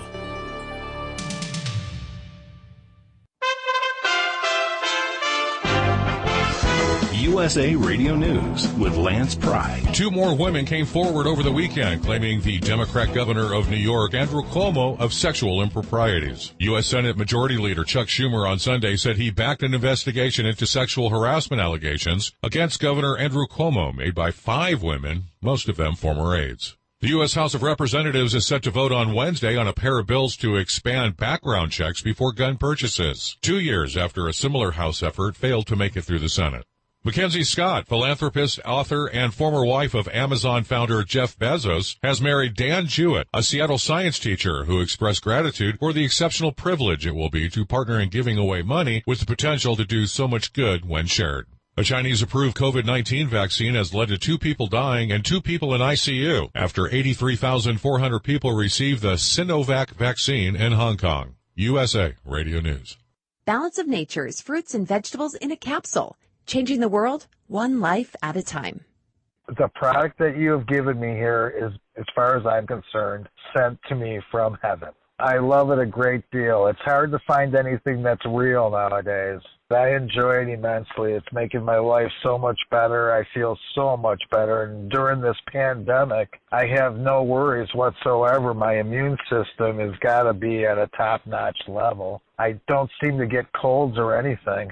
I don't know what getting sick is anymore. This is so cool. Experience the Balance of Nature difference for yourself. Right now, Balance of Nature is offering free shipping and 35% off on any new preferred order.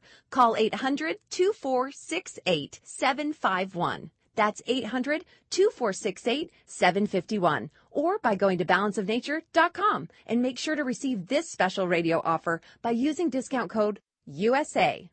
George Floyd jury selection begins Monday.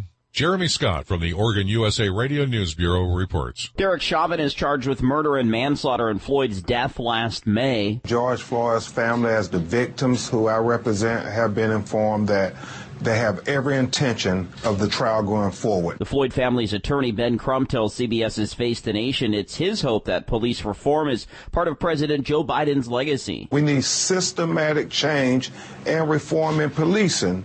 And I know millions of black people went out and voted with George Floyd and Breonna on their mind. Government buildings in downtown Minneapolis are fenced off in anticipation of possible demonstrations. Some businesses have boarded up or closed. Floyd died after Chauvin kneeled on his neck for several minutes as he repeated, I can't breathe. Chauvin's defense team claims Mr. Floyd died of a drug overdose from drugs he was hiding in his mouth when arrested.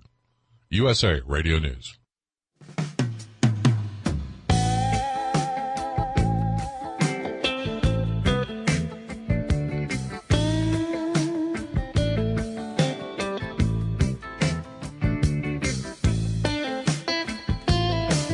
We're discussing how to make decisions, ladies and gentlemen, and I agree we got to reject the complete relative idea that whatever you want to do for your own selfish best interests makes sense. I reject that relativism, relativism idea completely. However, I will say that there is a hierarchy, if you will, of moral imperative that's worthy of discussion. Uh, and what happens is just like capitalism is a wonderful thing, naked capitalism, where there's no morals involved, is a horrible thing. It's taken to the extreme. Same with, this discussion. There are moral imperatives. Um, there are circumstantial differences. For example, you know what? Thou shalt not kill is a commandment. But if you're in a war scenario, forced by your country to go to war, and you end up uh, in your effort to preserve life, you take someone's life, have you murdered? Is it the same? Is intentionally murdering somebody for gain? Okay, so there are moral imperatives that, that relate. There are a hierarchy or there is a hierarchy of uh, moral realities that we must uh, deal with. And so, uh, do, um, Dr. Scott Bradley uh, giving us a quote. It was from uh, Thomas Jefferson. You said that's correct. Um, and just a few more lines, but people need to understand that we have probably a lot more solid ground to operate off of than we do gray ground and uh, and f- far too often people throw themselves into a gray ground. And for example, in your war scenario, and I'll finish the quote. It's just got a few more lines, but uh, the great the war ground. Um, I truly believe that uh, God holds accountable those that are responsible for the war, and those that are the uh, participants, if, if they're not being some you know, if if you're acting like uh, Joseph Goebbels and, or uh, uh, Adolf Eichmann or somebody, and all you do is follow orders, but it leads to the mass murders of people, you've got to have some moral integrity on those kind of things, and you can't say, "Oh, I was just following orders." Nuremberg trial said that was not the case. But if you're in a, combat kind of situation, I truly believe those that are responsible for the war are those that will be called into account by God. And, and there is a, um, you know, uh, times that you're compelled, you know, to arms. But the fact is, most of the time, the things that most of us face, almost all the times in our lives, these uh, moral imperatives uh, are pretty clear cut, I think. But going on with with uh, just a, a, few more lines of uh, uh, Jefferson. Nothing is so mistaken as the supposition that a person is to extricate himself from a difficulty by intrigue, by chicanery, by dissimulation, by trimming, by an untruth, by an injustice. This increases the difficulties tenfold, and those who pursue these methods get themselves so involved at length that they, they can turn no way, but their infamy becomes more exposed. It is of great importance to set a resolution not to be shaken, never to tell an untruth. There is no vice so mean, so pitiful, so contemptible. And he who permits himself to tell a lie once finds it much easier to do it a second time and a third time till at length it becomes habitual. He tells lies without attending to it, and truths without the world's believing him. This falsehood of the tongue leads to that of the heart, and in time depri- depraves all of its good dispositions. So anyway, that's that's kind of I mean that's just a little segment of this letter that uh, Thomas Jefferson sent to his nephew, but uh, there's a whole bunch of other great advice and counsel in it too. But but that had to do I think with this idea of integrity and uh, and I I think that most of us in most of our daily de- dealings in today's world would find the path a lot more straightforward and simple were we to follow that counsel. Now, again, there's there's hard cases, and it's kind of like hard cases make bad law. I mean, if you look at legislature that tries to create a law that deals only with the really, really, really strange and weird and bizarre cases, the law is usually pretty perverse and and convoluted. But in most of our daily dealings, I think that that this concept that Jefferson was promoting really does hold sway, and and I I don't know. I think people are a lot happier when they don't have to worry who's going to discover their next lie. I agree with that completely. What do you think of my assertion, though, that there is a relative discussion sometimes that must take place based on a hierarchy of morals? Uh, well, I believe but absolutely yet they exploit is the case. this. You, I'll, I'll, I could give you some examples that would probably bear out where you're going with this thing. I know of a of a case one time where uh, there were some uh, pioneers that were traveling by wagon train, and, and they were surrounded by Native Americans, and they wanted two of their number, two of the the uh, uh, immigrants' numbers, to to put to death as a uh, a payment for two of their braves that had been killed in another encounter with some another wagon train, and uh, and they were either going to surround them and kill them all, or just give us two and we'll take those two and uh, then you can go on your way. Uh, well, the leader of of that uh, wagon train said, "We're not going to sacrifice any of our people. We'll take whatever comes out of this, uh, but we are not going to turn people over to be murdered for something they're not guilty of." And and they went forward, and and in this particular case that I know of, there was uh, a successful and happy ending. But the fact of the matter is they would have had an easy way out, perhaps, and say, "Look, there's a hundred of us in this thing. That's two percent. It's a pretty good deal. Let's give them over and let's move on." But uh, but the individual had enough integrity, and and it, and it really came down, and and his words to the people were trusting in God. They were going to put their their whole you know continued success and existence in the hands of God and and act in faith rather than take this easy way out of okay we could give a couple of percent of our people away and we'd be okay you know? And so yeah those kinds of things uh, i think faith enters into many of the decisions we need to take. And and we need to use them based upon the foundational principles that are found in god's word the scriptures. So anyway i i think you're right that you might say you're faced with vexing problems but um, very often, I think if if we have integrity and want to find a good solution for them, those solutions are more easily found than than people are you know willing to admit nowadays. They There's take no doubt about that. And it's also important to teach this principle because, look, what they want to say is, hey, everything is relative. You can do whatever you want for your own personal gain or whatever else. Hey, take advantage of somebody because of their words. Do all these things. Relativism uh, requires it if it makes sense to you. That's the lie. But what Well, they're doing is exposing uh, uh, some truths in their lie. The truth is there are a hierarchy of moral decisions and a, and a way to go about thinking through things. There are governing values that should govern our actions and our thoughts and our behaviors. It's the exploitation of that where these relevist, relevant, what is the word? Relativismists, whatever you want. are- Relativists. yeah, relativists, but people who are into revising history based on these relative discussions as well. So they're revisionists, relativists, kind of a thing. Um, they uh, lie and they exploit what is good, honorable, and right and good and take it to the extreme. Uh, and that's where people need to understand the difference. All the time, biblically, there are decisions that need to be made that oftentimes are very tough. You know, what do you do if you're Esther? Do you shut up and be the king's wife? Or do you You stand that- up at great, great possible peril to yourself and everyone around you? Okay, there are, and the point is, she went about it in a, in a, in a very appropriate, um, organizing these morals based on this hierarchy that I'm explaining. And she went about it, and she per- first went to God and put her faith in God. Okay, we need to learn these principles. We need to learn how to apply them. We need to understand that they're true. So capitalism is bad, is not bad, but naked capitalism, the exploitation with no morals, is. Okay, same thing with this this discussion about um, these morals and how to uh, think through them and go about them. And, and governing values are key here, Doctor. Well, indeed, they are, and, and maybe that brings back to something you brought up near the beginning of our discussion that might bring it more on track with what you were trying to do today. This this 1.9 trillion dollar COVID so-called relief fund that is a complete absurdity. It, it completely violates all baseline principles.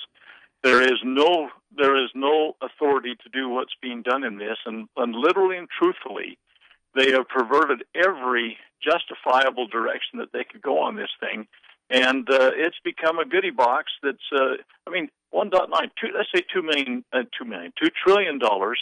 I mean a trillion is a thousand billion a billion is a thousand million so it's a it's a million million uh, you know to get to this trillion for one.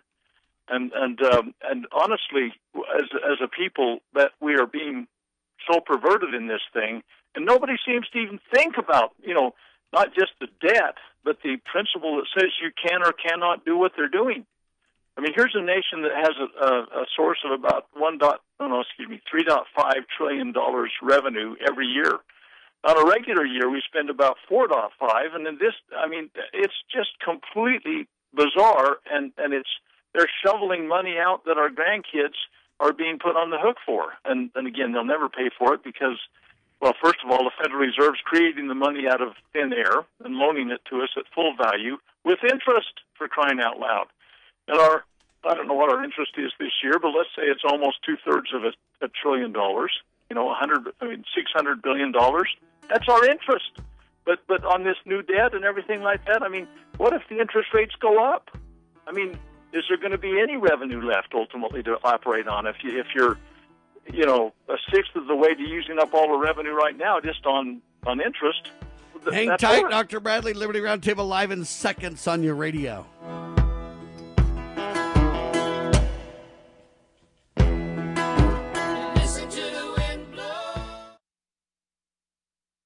You know where the solution can be found, Mr. President? In churches, in wedding chapels, in maternity wards across the country and around the world. More babies will mean forward looking adults, the sort we need to tackle long term, large scale problems. American babies, in particular, are likely going to be wealthier, better educated, and more conservation minded than children raised in still industrializing countries. As economist Tyler Cowen recently wrote, quote, by having more children, you're making your nation more populous, thus boosting its capacity to solve climate change. The planet does not need for us to think globally and act locally so much as it needs us to think family and act personally. The solution to so many of our problems, at all times and in all places, is to fall in love, get married, and have some kids. The Foundation for Moral Law is a nonprofit legal foundation committed to protecting our unalienable right to publicly acknowledge God. The Foundation for Moral Law exists to restore the knowledge of God in law and government and to acknowledge and defend the truth that man is endowed with rights not by our fellow man, but by God. The foundation maintains a twofold focus. First, litigation within state and federal courts. Second, education conducting seminars to teach the necessity and importance of acknowledging God in law and government. How can you help? Please make a tax-deductible contribution, allowing foundation attorneys to continue the fight. You may also purchase various foundation products as well at morallaw.org. Located in Montgomery, Alabama, the Foundation for Moral Law is a nonprofit, tax-exempt 501c3 founded by Judge Roy Moore. Please partner with us to achieve this important mission. morallaw.org.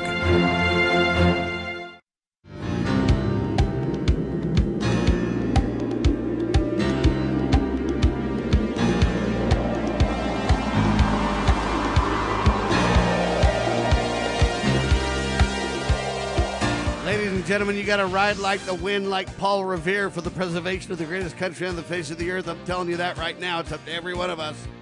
There are no political issues in the world, ladies and gentlemen.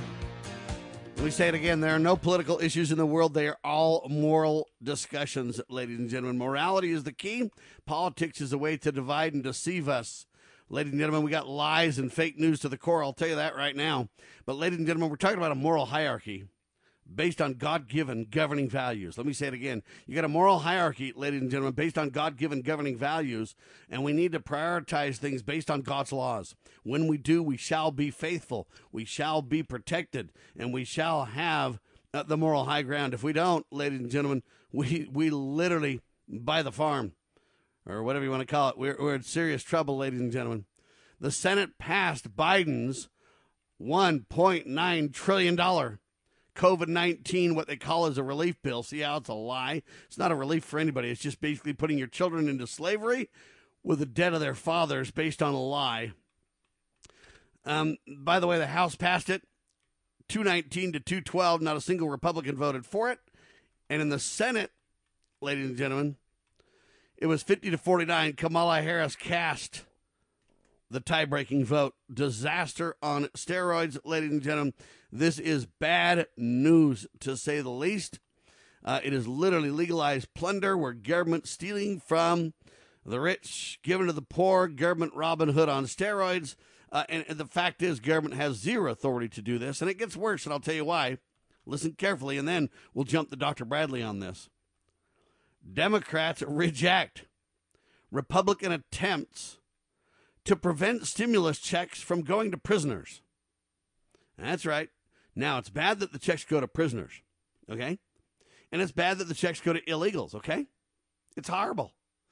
But don't tell me that it's fine for a check to go to a citizen. That's the kind of the lie that's being told by the Republicans fighting checks going to prisoners, but yet, hey, they're not really fighting checks going to everybody. You could say, well, uh, they didn't vote for it, Sam. I know. I get it. They didn't vote for it, but they have set the stage over decades for socialism to be the order of the day. They set the stage by not standing up tall when they had control of the House, the Senate, the White House, and the courts. Ladies and gentlemen, the Republicans right now should sue and say there's no constitutional authority whatsoever for Congress to pass a law to redistribute wealth at the federal level when the United States government is in debt to the tune of who knows how many trillion dollars. On the books, 25 trillion. In reality, maybe more like 250 trillion. The numbers are staggering. The failure of our economy at some point, don't know when, is insured. And somebody needs to sue the government and say, we got to stop this. But nevertheless, what the Republicans are going to do is they're going to basically, in this relativism, say, well, by golly, we tried to stop the checks from going to the prisoners there. But it's a day late and a dollar short, to say the least, Doctor. Well, here's the deal um, they strain at gnats and swallow camels. And let's take our home state of Utah, for example. They are feeding at the government trough in great gulps and, and uh, accepting hundreds of millions of dollars that come in by this federal largesse that, again, as you point out, is totally unconstitutional. There is no authority to redistribute wealth found in the United States Constitution, and that's exactly what this is doing. But our state, our home state of Utah, continues in this emergency notation, which started, by the way, a year ago in March. Um, so it's been a whole year now.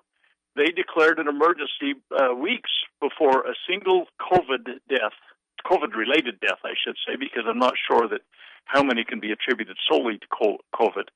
But there hadn't been a single COVID related death in the state of Utah, and they declared a state of emergency.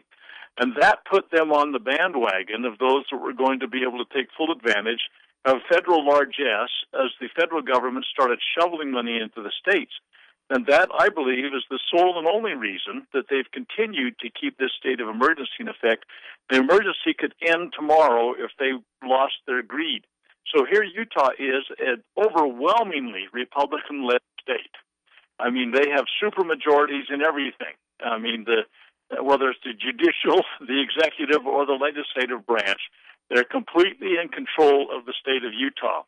And yet, they continue to foster this idea that send the money, we'll spend it wisely. And, and that's uh, the, the, the COVID emergency would end in Utah truly if they said, there's no more money but, for but it. But hold Oh on. goodness. E- even if there is an emergency, uh, you know, set aside the money for a second. They don't have authority to take extreme action, even in an emergency, where the basically legislative body said, "Hey, we're not going to count this emergency," and the governor says, "Don't care, doing it anyway." Okay, these are the checks and balances we're talking about. And not only are they not justified, but they're violating their oaths of office when they violate the checks and balances and take power unto themselves that they do not have based on the consent of the governed. So money is just a piece of the pie. It drives the exercise. I get it. But the moral imperative is to say, hey, from the governor, I'm in the wrong branch of government. I don't have authority. And for the legislative body to say, yeah, we have the right to legislate, but we don't have the right to legislate that which is immoral or that which takes from one and gives to another, or that which violates the Ten Commandments of Almighty God. These are the moral imperatives uh, that I'm talking about in relation to this, Doctor. Well, there's no question. And let's just use the state of Utah. I'm sure all of your listeners are in a state that have a similar kind of condition. But in the state of Utah, the legislature and the people can create law. There's some special, you know, circumstances under which the people can directly create law. But the executive branch is absolutely precluded from that we have a, a continuity of emergent of uh, government with emergencies that is there, and it does not allow anybody to violate the Constitution.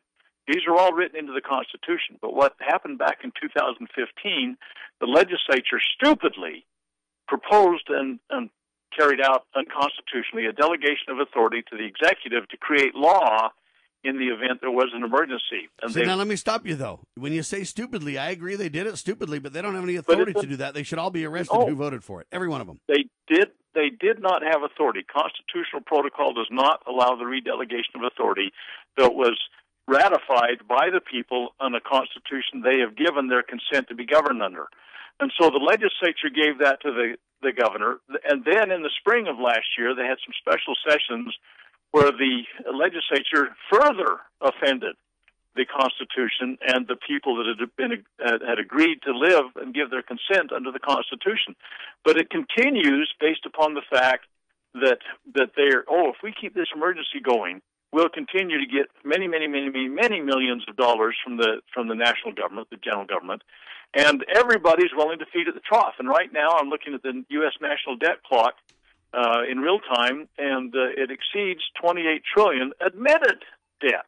You know, when you look at the unfunded uh, liabilities, it's many, many more trillion uh, that, that that that we have, have basically completely ignored. I mean, it's unfunded. We've made commitments to pay money that we have no revenue stream for, and someday, somehow, it's all going to come to, to you know fruition, and your and your uh, your grandkids are going to say, Grandpa, what were you thinking? You know. By the way, uh, Jeff, going back to Jefferson, he had a hard, fast rule that if you had to go into debt, you know, government had to go into debt, it should be immediately. There was a, a, a basically a, a fund set aside that they collected funds to retire that, and the longest date out that he said was acceptable was 20 years, because that was considered like a generation of leadership. Okay, so so if a, if a leadership, you know, accepted a debt for whatever reason, you could put that on a note that basically had a, a funding source that they set up at the same time they created the debt that would retire it within 20 years because it was immoral to pass it on to the next generation. That's how the founding fathers thought. And and we we just have, have abandoned that completely because they people. understood God's laws of a moral hierarchy. It's a moral imperative to stick to your governing values. And if you don't, you lose the moral high ground. And if you lose the moral high ground, you lose the blessings granted by the author of liberty. It's very simple in its application, uh, in its reality, if you stick to those principles. If you jettison them and you get into this, well, it's a relative discussion and I got to think through it from what I think is best at the time. And if you don't stick with those tried and true tested principles, you will fail the test. And, and that's the whole problem we've got. Well, it's not the whole problem. It's one of the major problems we've got in this nation today. Is there is no moral compass that's being exercised. I mean, all of these uh, they banked and, and contained the flow of government within a, a canal or a channel. If you think about it, it's it's breached it a long time ago, and nobody is trying to repair it and and we have just abandoned that. And and those that seek to govern today, yeah, there's few of us that are trying to repair it, right? Well, there's okay. I there's I agree. There are a few people, but but those that hold a position of authority, they're almost non-existent. Those that govern are almost entirely not only unworthy to, but incapable of. They, they remind me of that Paris Commune that happened in 1871 after the, the communists took over in Paris. I mean, these people are incapable of governance. And they are and because they've lost the moral high ground. They've jettisoned the governing values and the hierarchy of moral imperative that I speak of. Uh, the siren songs of socialism is too great in their hearts and in their minds and in their souls. And that's why we need to make sure that they don't have power and replace them with people who do. And the second they start to run off the rails, we've got a republic. If we can jealously guard it and keep it, is the point. And a constitutional republic is based on God's laws, based on a proper role of the family Families are the fundamental unit of society. Okay, and our, our society will never be stronger than our uh, our f- focus on God and willingness to obey His commandments, and then the family, uh, the organization God put on the earth to govern the affairs of men and protect one another. And society is merely a mirror of that reality check, and it can be good or evil based on how we sally forth. Either we stand with the laws of God, or we sally forth into darkness, sir. You know, this is so. I mean, there's so many paths we could follow on this, but I think back on the Illuminati. ladies and gentlemen, I'm incredible at uh, triggering Doctor Bradley to. You know, I, I, can send him 96 ways with a few comments because he's so educated and so uh, researched into the history of of what makes people and, and societies great and what can tear them down that it's that it's hard for him to to stick with a thought point. He's got so many points to make, and how do you make them all at once, Doctor? Well, that that's the thing is that, that there's a repeating um, lesson here for us, and and if you look at the Illuminati and the French Revolution, or you look at the the Manifesto, Communist Manifesto, and you look what's happened in China, you look at Russia, the Bolsheviks, and everything, they have basically five tenets, and it's they're being carried out in in America right now. The destruction of Christianity. We could talk at great length about the upcoming bill that will destroy your religious liberty. Private property is being abolished and destroyed eliminating the family as a social unit, and we could talk at length of the uh, evidences of that. Uh, their efforts were to abolish the existing governments, and that's exactly what's happening with our existing constitution. And you look about establishing the new di- dictatorship of the proletariat, the working class. And, and uh, this is really, um, they're calling it that, but the elites are going to be our lords and masters it's an abominable situation we're in right now, and I hope America can uh, get a, I don't know, a critical mass of people that care. And if you want to learn about the moral hierarchy, ladies and gentlemen, look to the Ten Commandments for your starting point. Turn to God in prayer. Go forward in faith after mighty prayer to Almighty God. Repent and obey His commandments, and He shall give you guidance. That's a promise. Not from me, it's a biblical promise from God Almighty Himself. We promote God, family, and country on this radio program, ladies and gentlemen. I know sometimes it's it's pretty tough stuff. I get it. But it's because we love you and it's because we want to preserve the greatest country on the face of the earth for generations to come. For Dr. Scott Bradley, his website, what is it, Doctor? FreedomsRisingSun.com. There no apostrophes, no spaces. FreedomsRisingSun.com.